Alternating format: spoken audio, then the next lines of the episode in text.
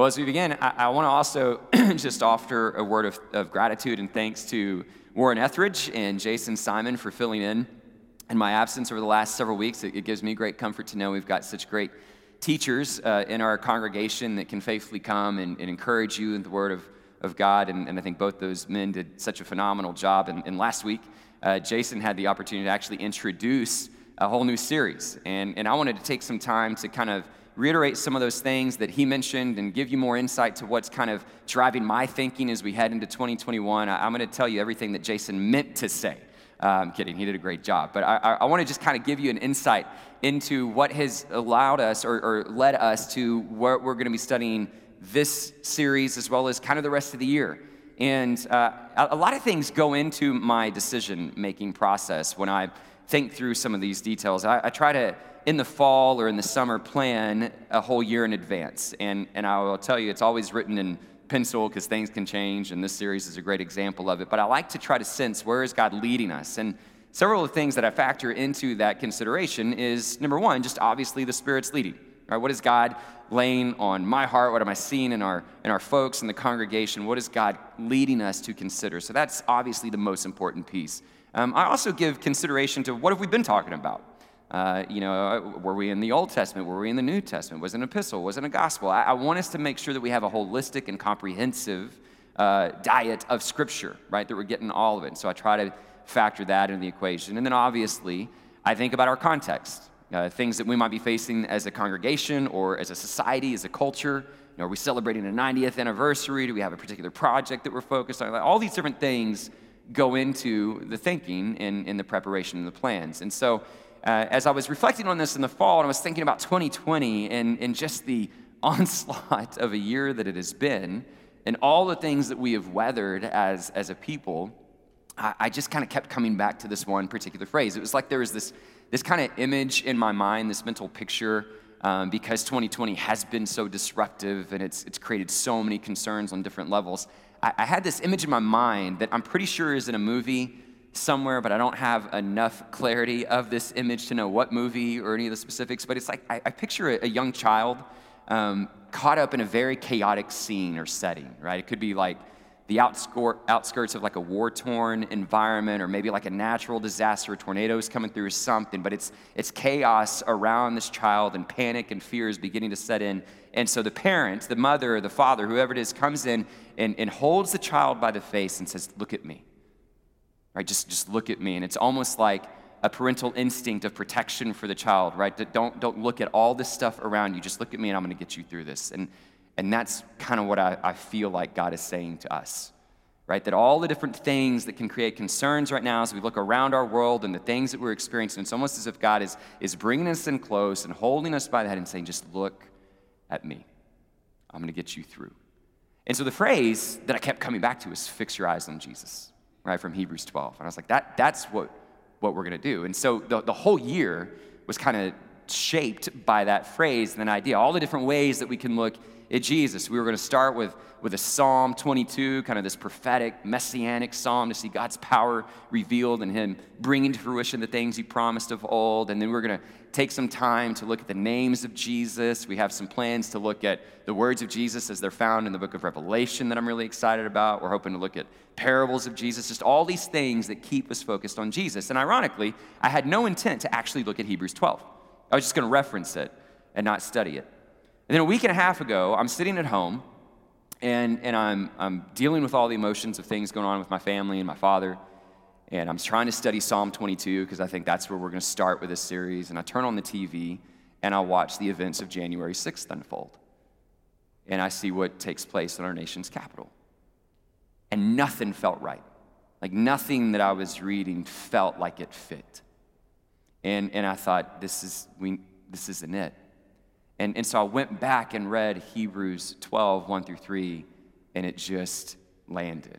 And I thought, man, we need, we need to do more than just reference this phrase of fixing your eyes on Jesus. We need to study it and all the implications and, and what that looks like and how we pursue it. And from that moment on, I said, okay, we're, we're pivoting. We're going Hebrews 12. And that's who we're going to be for the next several weeks. And, and Jason did a great job kicking us off in that regard.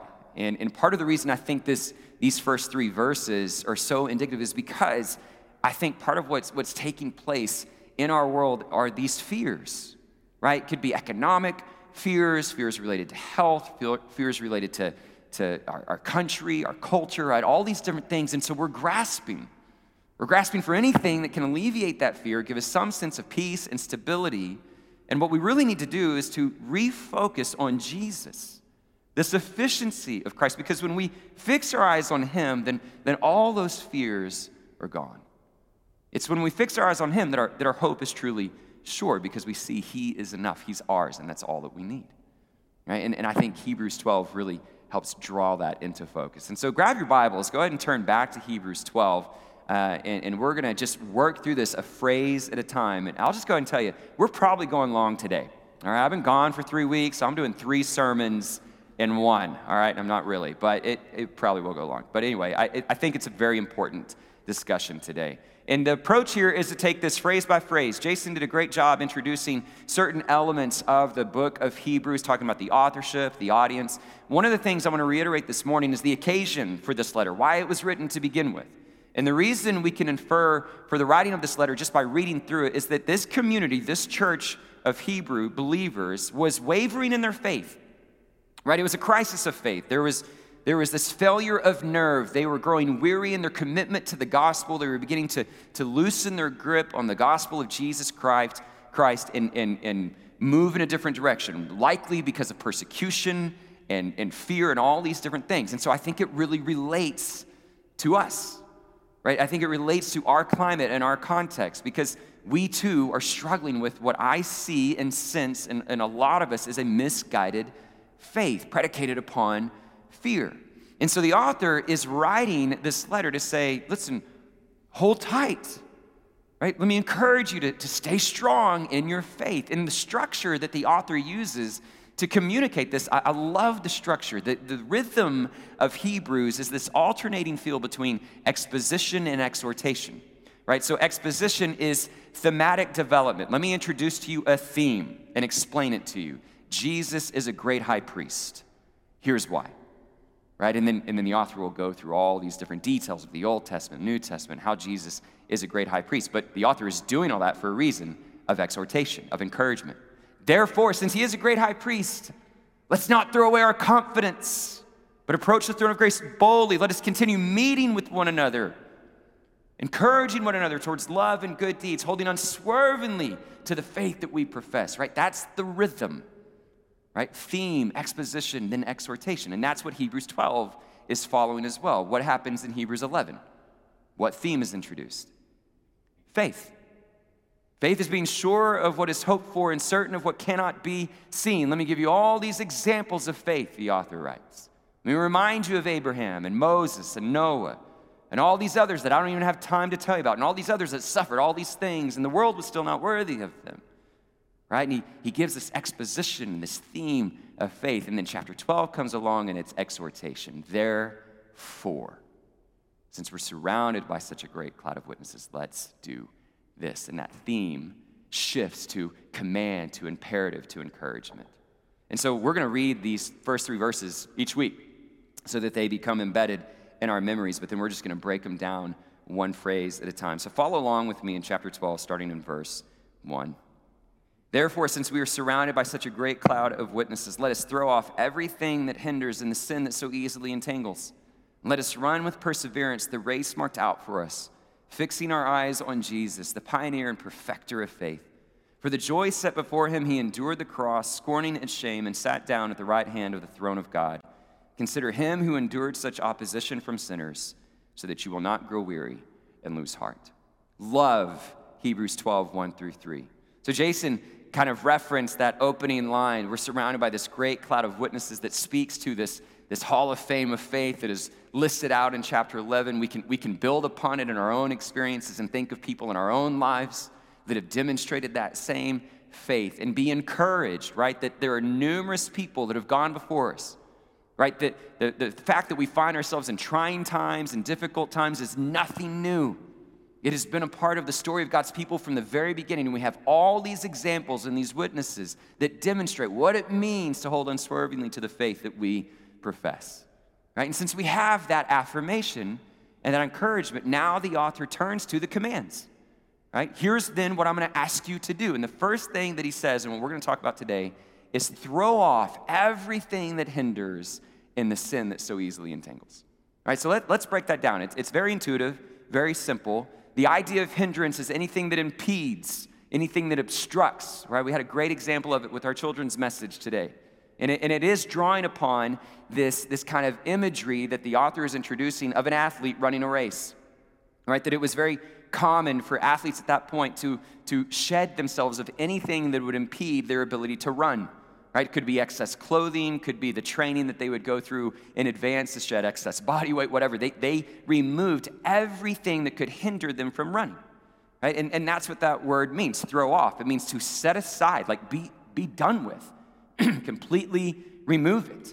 And, and so, one of the things I would point out, though, about this first part of this phrase is that it doesn't mean it has to be sinful. Like, that's coming next. But the comment is everything that hinders. And part of what I want us to acknowledge by reading this verse is that there's a lot of things in life that can hinder our faith and obstruct and impede our faith that is not inherently sinful. Right? Like, like good things that can still get in the way, like, like our jobs. When our jobs become ultimate or distracting or lead us in a way that is counter to what God is calling us to do, that's a hindrance. Family right? When our love for family, children, siblings, parents, whatever, becomes ultimate and, and consuming and becomes, again, distracting and leads us to that, that's a hindrance. Man, just being tired, right? Like waking up deplenished, depleted, right? With the inability to approach each day with vigor and, and passion and, and tenacity and commitment, right? That's a hindrance. So anything in your life that is hindering your faith, set it aside. That's what the author is imploring of this, this audience and this congregation. Now, he complements it with this other, uh, more intentional description of also the sin that so easily entangles, right? And the word entangles means to constrict, right? It's, it's this idea of being surrounded almost and, and immobile. And, and that's exactly what sin does, does it? Now, now we can venture into those things that we do know are destructive and, and do often put us in bondage, like greed or lust or anger or gossip, envy, malice, slander, right? The list goes on and on and on. And it puts us in bondage and it entangles us.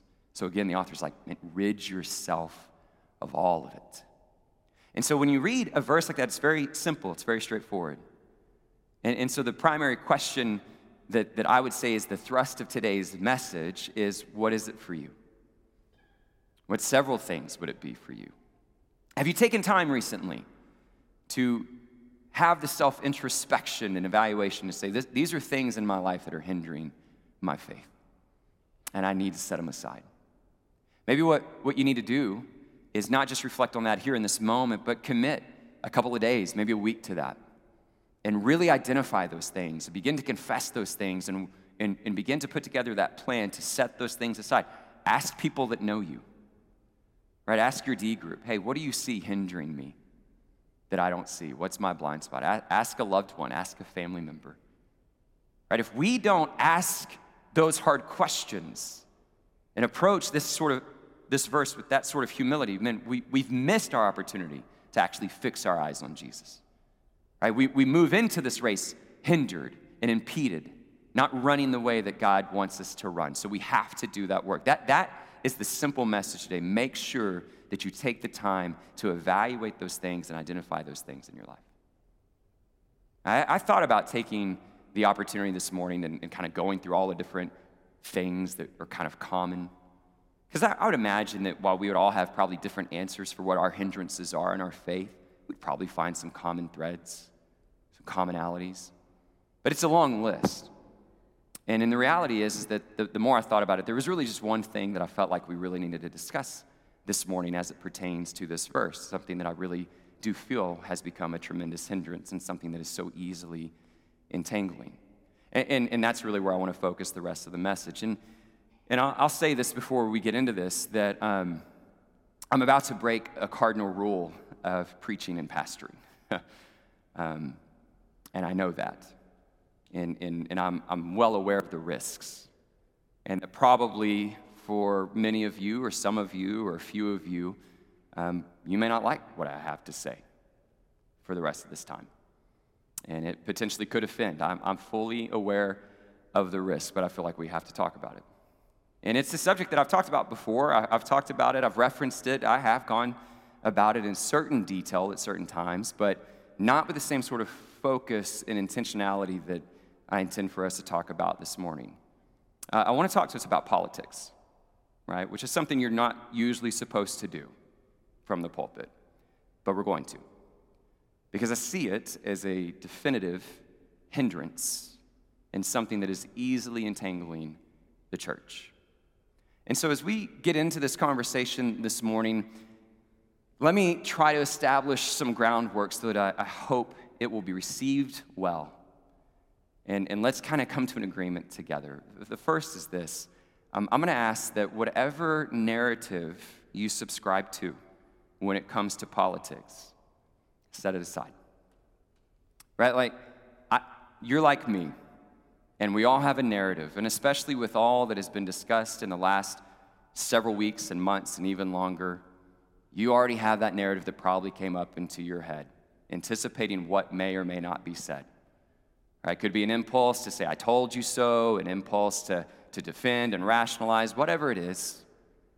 Right? And if you feel the unease and you feel the, the readiness to try, man, set it aside. Set those narratives aside. We need to all come to this conversation with humility and a readiness to listen to the Spirit. And the other thing that I want you to know before we get into this is that this is not me trying to come and point fingers. While we will offer critique today, um, this isn't about other people. This is about us. Right? This is not what other folks need to work on. This is us. This is a conversation about introspection and how all of us have played a part and how all of us need to play a part towards a solution. Right? And, and then the last thing that I would say just before we get into this is I want you to know I love this country. Um, my grandfather fought in World War II. I am deeply appreciative of the sacrifice that he and so many others have made to secure for each and every one of us the freedoms, the rights, the opportunities, the privileges that are afforded to us in this country.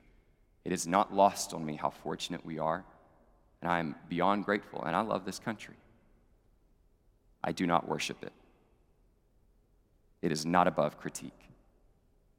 And so don't mistake any critique that we offer today, not really of, of the country, but of the church, to be misconstrued from my love and my appreciation for the country within which we live. But we do need to talk about it. Okay, because really what we need to talk about is syncretism. Right? Are you familiar with the word syncretism? Syncretism is, is the fusion or the fusing of two ideas into something new. And this has been something that has plagued the church from the very beginning. Because what will happen is you have this philosophy over here and this philosophy over here. They meet each other, they fall in love, and they have a baby, and they create something altogether different. And, and Christianity has faced that from the very beginning, right? Christian ideas and principles meet this culture, this construct, this worldview. They fall in love and they create something different that is not Christianity and is not the original worldview. And that's what we're dealing with, right? What we have in our midst is we have these Christian principles and ideas and values and convictions, and then our American identity right? And all these thoughts and these feelings about our rights and our freedoms and manifest destiny and our history and our heritage, and they're fusing together and creating something that is not Christian and is not American. And it is leading people astray in mass. Right? And so, so let me try to define it for you. There's an article in Christianity Today that was sent to me by one of our church members, and it was an interview uh, with Paul D. Miller, who's a professor at Georgetown University, and he's a consultant for the Ethics, Religious, and Life Commission, which is a policy-making branch of the Southern Baptist Convention, and, and really, really smart guy. And, and he was trying to define these dynamics, and, and he refers to this syncretistic belief system that exists right now as Christian nationalism. All right, so here's how he would define a difference. He says Christianity, this is me paraphrasing, Christianity is a belief, it's a religion about ultimate things like life, and death and the resurrection of Jesus. That's Christianity. Christian nationalism is a worldview of American identity that is really a prescription of policies that people believe the government should and should not follow based upon this idea that Christianity needs to be sustained and maintained within this country. Right? And, and a majority of evangelicals, which I would, side note, say is a political term now more than it is a religious one, believe in, like 78% believe in this kind of strain of Christian nationalism by, by some research and polls. Right? And so, so how does this happen? It, it's, it's destructive, it's, it's, it's a hindrance because it's creating something that is not Christian, and I would argue is also not American. And so the, the thing that I want us to wrestle with this morning is well, how does it happen? Like, how do we get there? How do we fall victim to it? And then what do we need to do about it? Right? That, that's kind of the, the conversation I want to have. Here's this, this is my opinion. This is my observation of it. Here's how I think it happens it starts very subtly at a very early age. Right? That, that we kind of get this idea planted in our heads. Right? We, we, we say a Pledge of Allegiance that says we're one nation under God. And we learn about our founding documents that talk about that all men are created equal and endowed by their creator to inalienable rights. And we look at our currency and our money. It says, In God we trust. And, and all of a sudden, from the very beginning, we have all this religious terminology infused with our country. And it almost feels like our country is religious. Right? And then we learn about our history and we understand that so many of the people that came over to the New World were fleeing religious persecution and were Christians. And so some of the oldest buildings constructed in our country are churches. And before long, whether it's explicit or subtle in our mind, we kind of have in the back of our head that this is a Christian nation. And it's not. Right? Because God and Creator are not distinctly Christian terms. And there's nothing in our founding documents, nothing, that suggests or indicates we are to be a Christian nation. The only mention, there's no easy way to cough in this microphone, I'm sorry. The only mention of religion in our founding documents is in the First Amendment, which is that there should be freedom of it. Right? The people that, that wrote the founding documents were not Christian. We're not a Christian nation. Do we have Christian influences? Absolutely. But this is not a government that was set and established to pursue Christian ideals. Let me take it further. Even if it was, even if, if Christianity was splattered all over the Constitution, as believers, I would still be standing here saying, be weary of that. Be careful of that because there is nothing in the Bible that commands believers to go and create some form of Christian governing institution outside of the church. And the church is not to be confined by geographical national interest. It transcends race, it transcends language, it transcends age, it transcends geography. The kingdom that we wait for is the kingdom that comes with Christ's return. And the only glimpse of that kingdom now in this life is the church. Nothing commands us to aspire to that for a reason. Submit to your authorities, acknowledge your authorities, nothing that commands us to create it. So, so even already at the idea that it's a Christian nation, it's, it's problematic.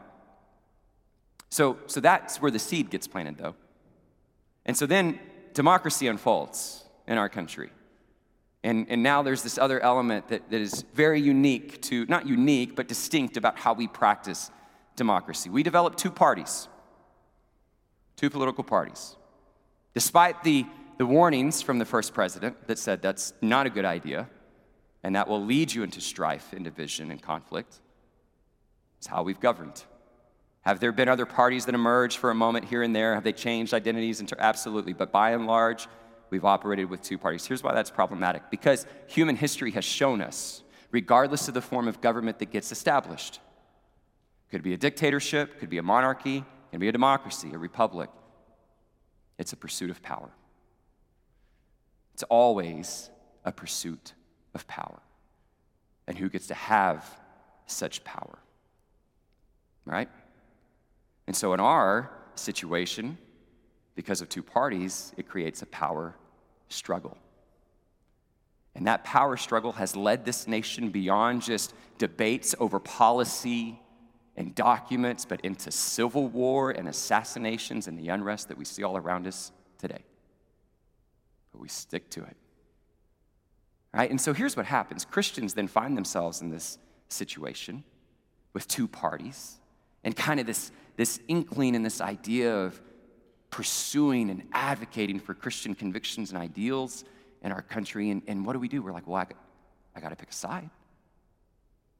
Right? Like, I, which, which one best aligns with what I believe is what Scripture teaches and what's in the Bible? Like, what do I do? And so, so we feel like we got to make a choice. And so, if you look at the recent history, the way that this kind of began to really shape the political climate was in 1979, the moral majority is formed, right, by Jerry Falwell. So, according to Britannica.com, this was a, a religious response engaging in the political arena as a response to what was developing in the 60s and the 70s, a response to all the, the immorality that was emerging, when, when the concerns about the civil rights movement, the women's movement, the gay rights movement, sexual promiscuity, abortion, all these things were developing. And so the moral majority forms to engage politically. And what's the mantra? Pro family, pro America. And, and, and it starts to become a political force that's often credited as being the reason that Ronald Reagan was elected.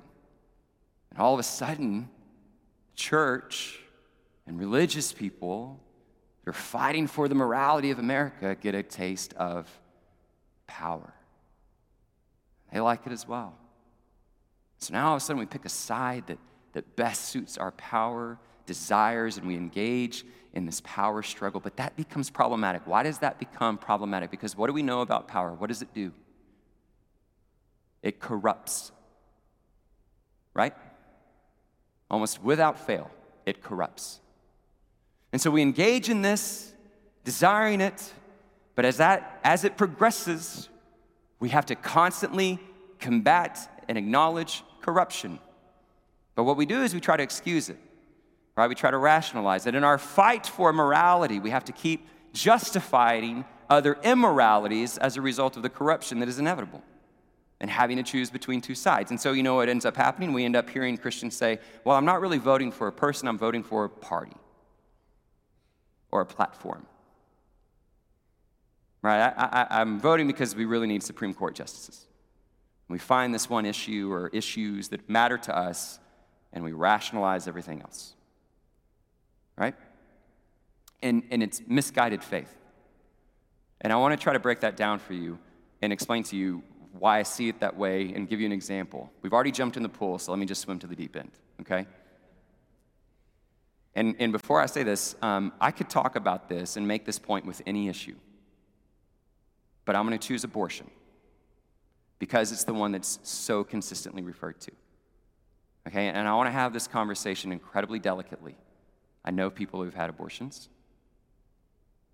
I believe God loves them and can restore them and walk them through that.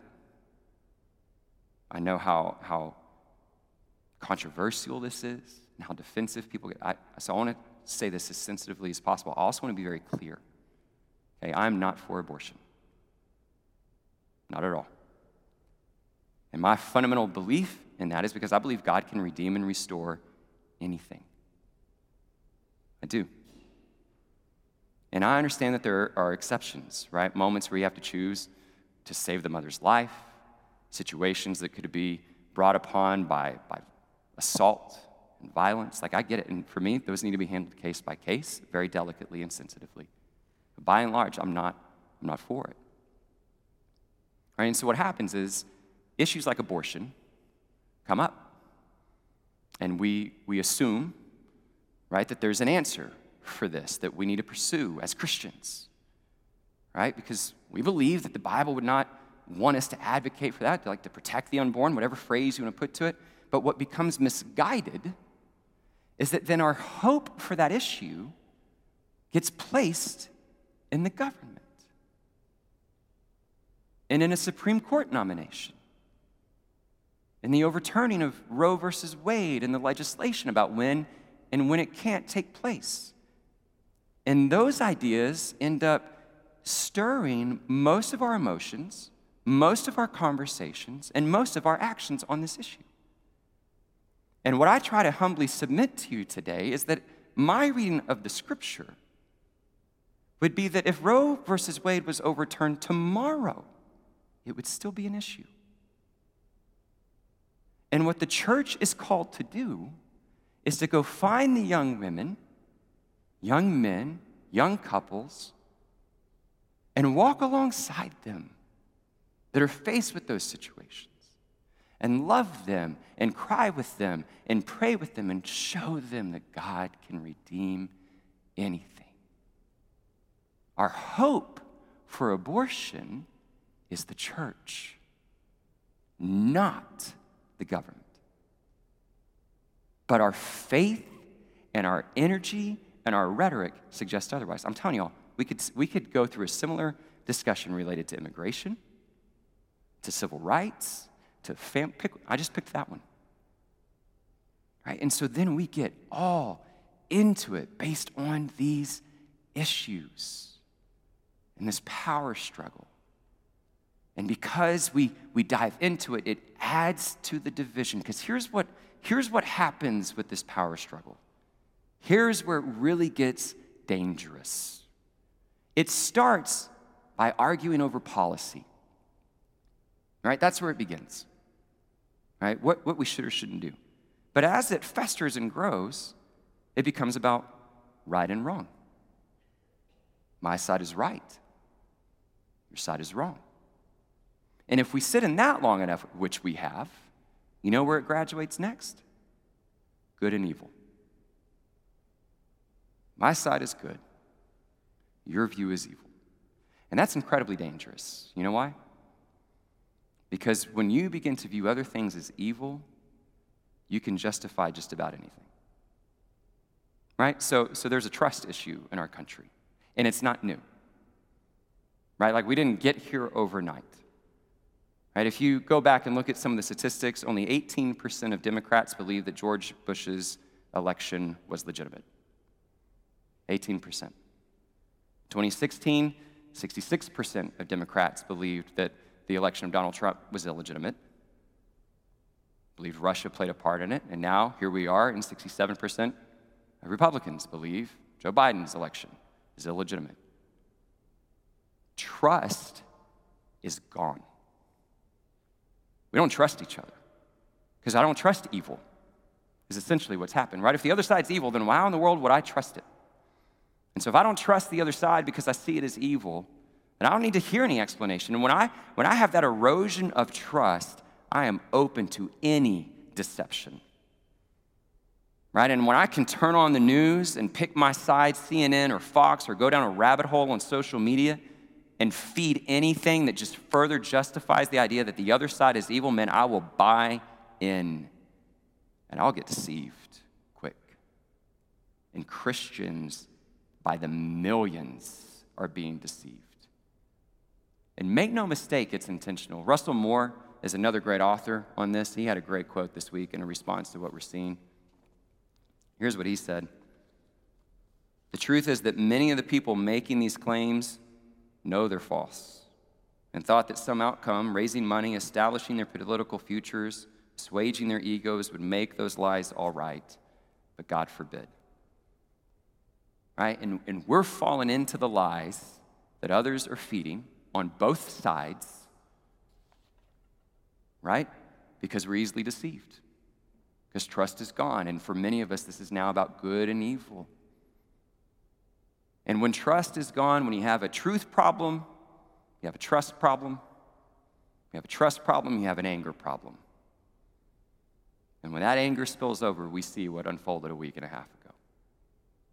We see people storming our nation's capital, in a violent display that took people's lives. With Jesus saves banners in the thick of it. And all to blame. It's a hindrance, and it is easily entangling the church and us as individuals. So, what do we do? You know, like, what, what do you do with it? Well, I have several suggestions to try to wrap us up. Here's the first one we have to repent. Every single one of us. We need to repent. Let me give you a good practical way to start. If you identify as Republican or Democrat or any political party, stop. Like, I'm saying more than just, well, I'm not going to tell people how I feel, right? Because it's too controversial. Like, literally, if you see that as part of your identity, I'm a Democrat of Democrats, raised in Democratic family. I'm a good, staunch American conservative, good old Republican. Stop.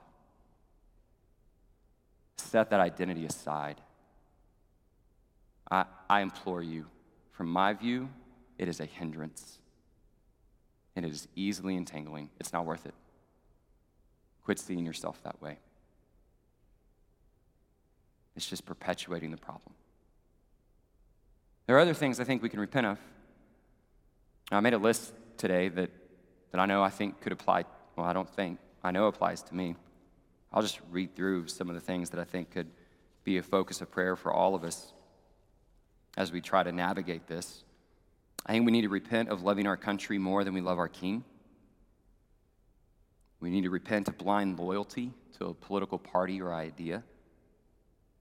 Repent of words of contempt, disdain, or hostility that we've offered towards others who don't share our view. Repent of slander and hatred that is often directed towards governing authorities and leaders. Repent of our desire for power and control because we're afraid. Repent of believing lies and conspiracies and failing to know the truth, of promoting and advocating those lies and conspiracies.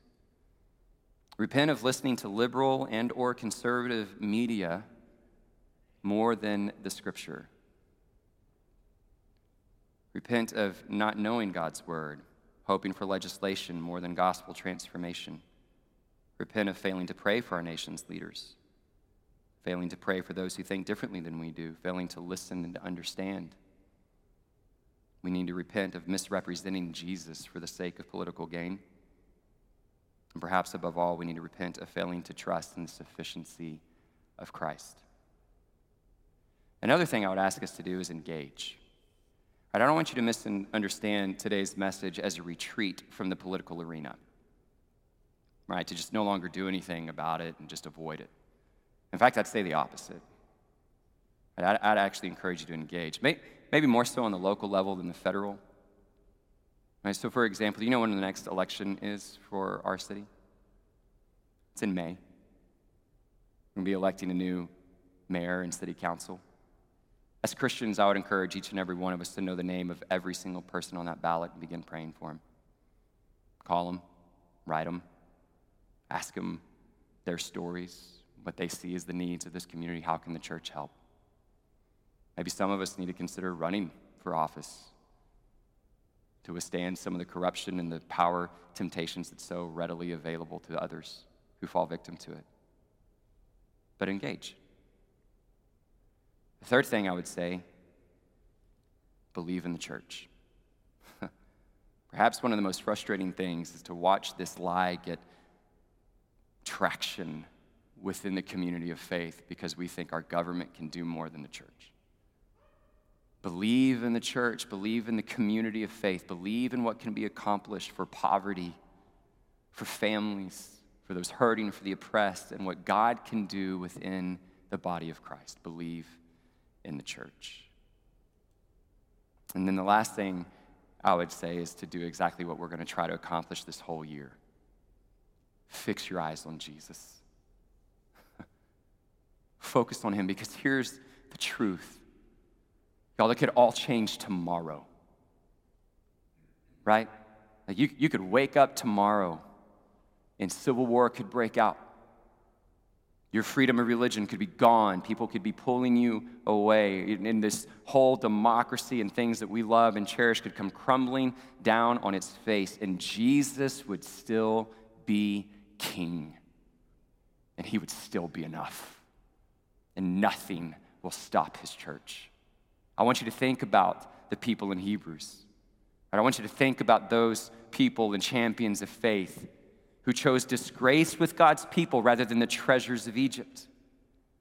Right? Those who, who shut the mouths of lions and quenched the fury of the flames and escaped the edge of the sword because of their faith. Those that endured torture and stoning and persecution, who were destitute and threatened, and the world was not worthy of them. Think about the Hebrews themselves, that according to chapter 10, they too were persecuted and stood alongside those in prison, even joyfully accepted the confiscation of their own property because they knew that they had something better.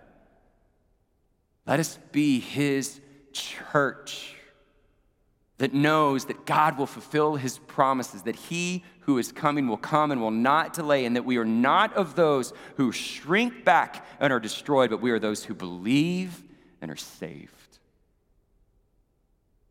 Let's fix our eyes on Jesus. Because when we do, we'll see that all the fears of life are gone. And with him, all of our hope is sure. Because no matter what befalls us, he is ours forever. Let's pray.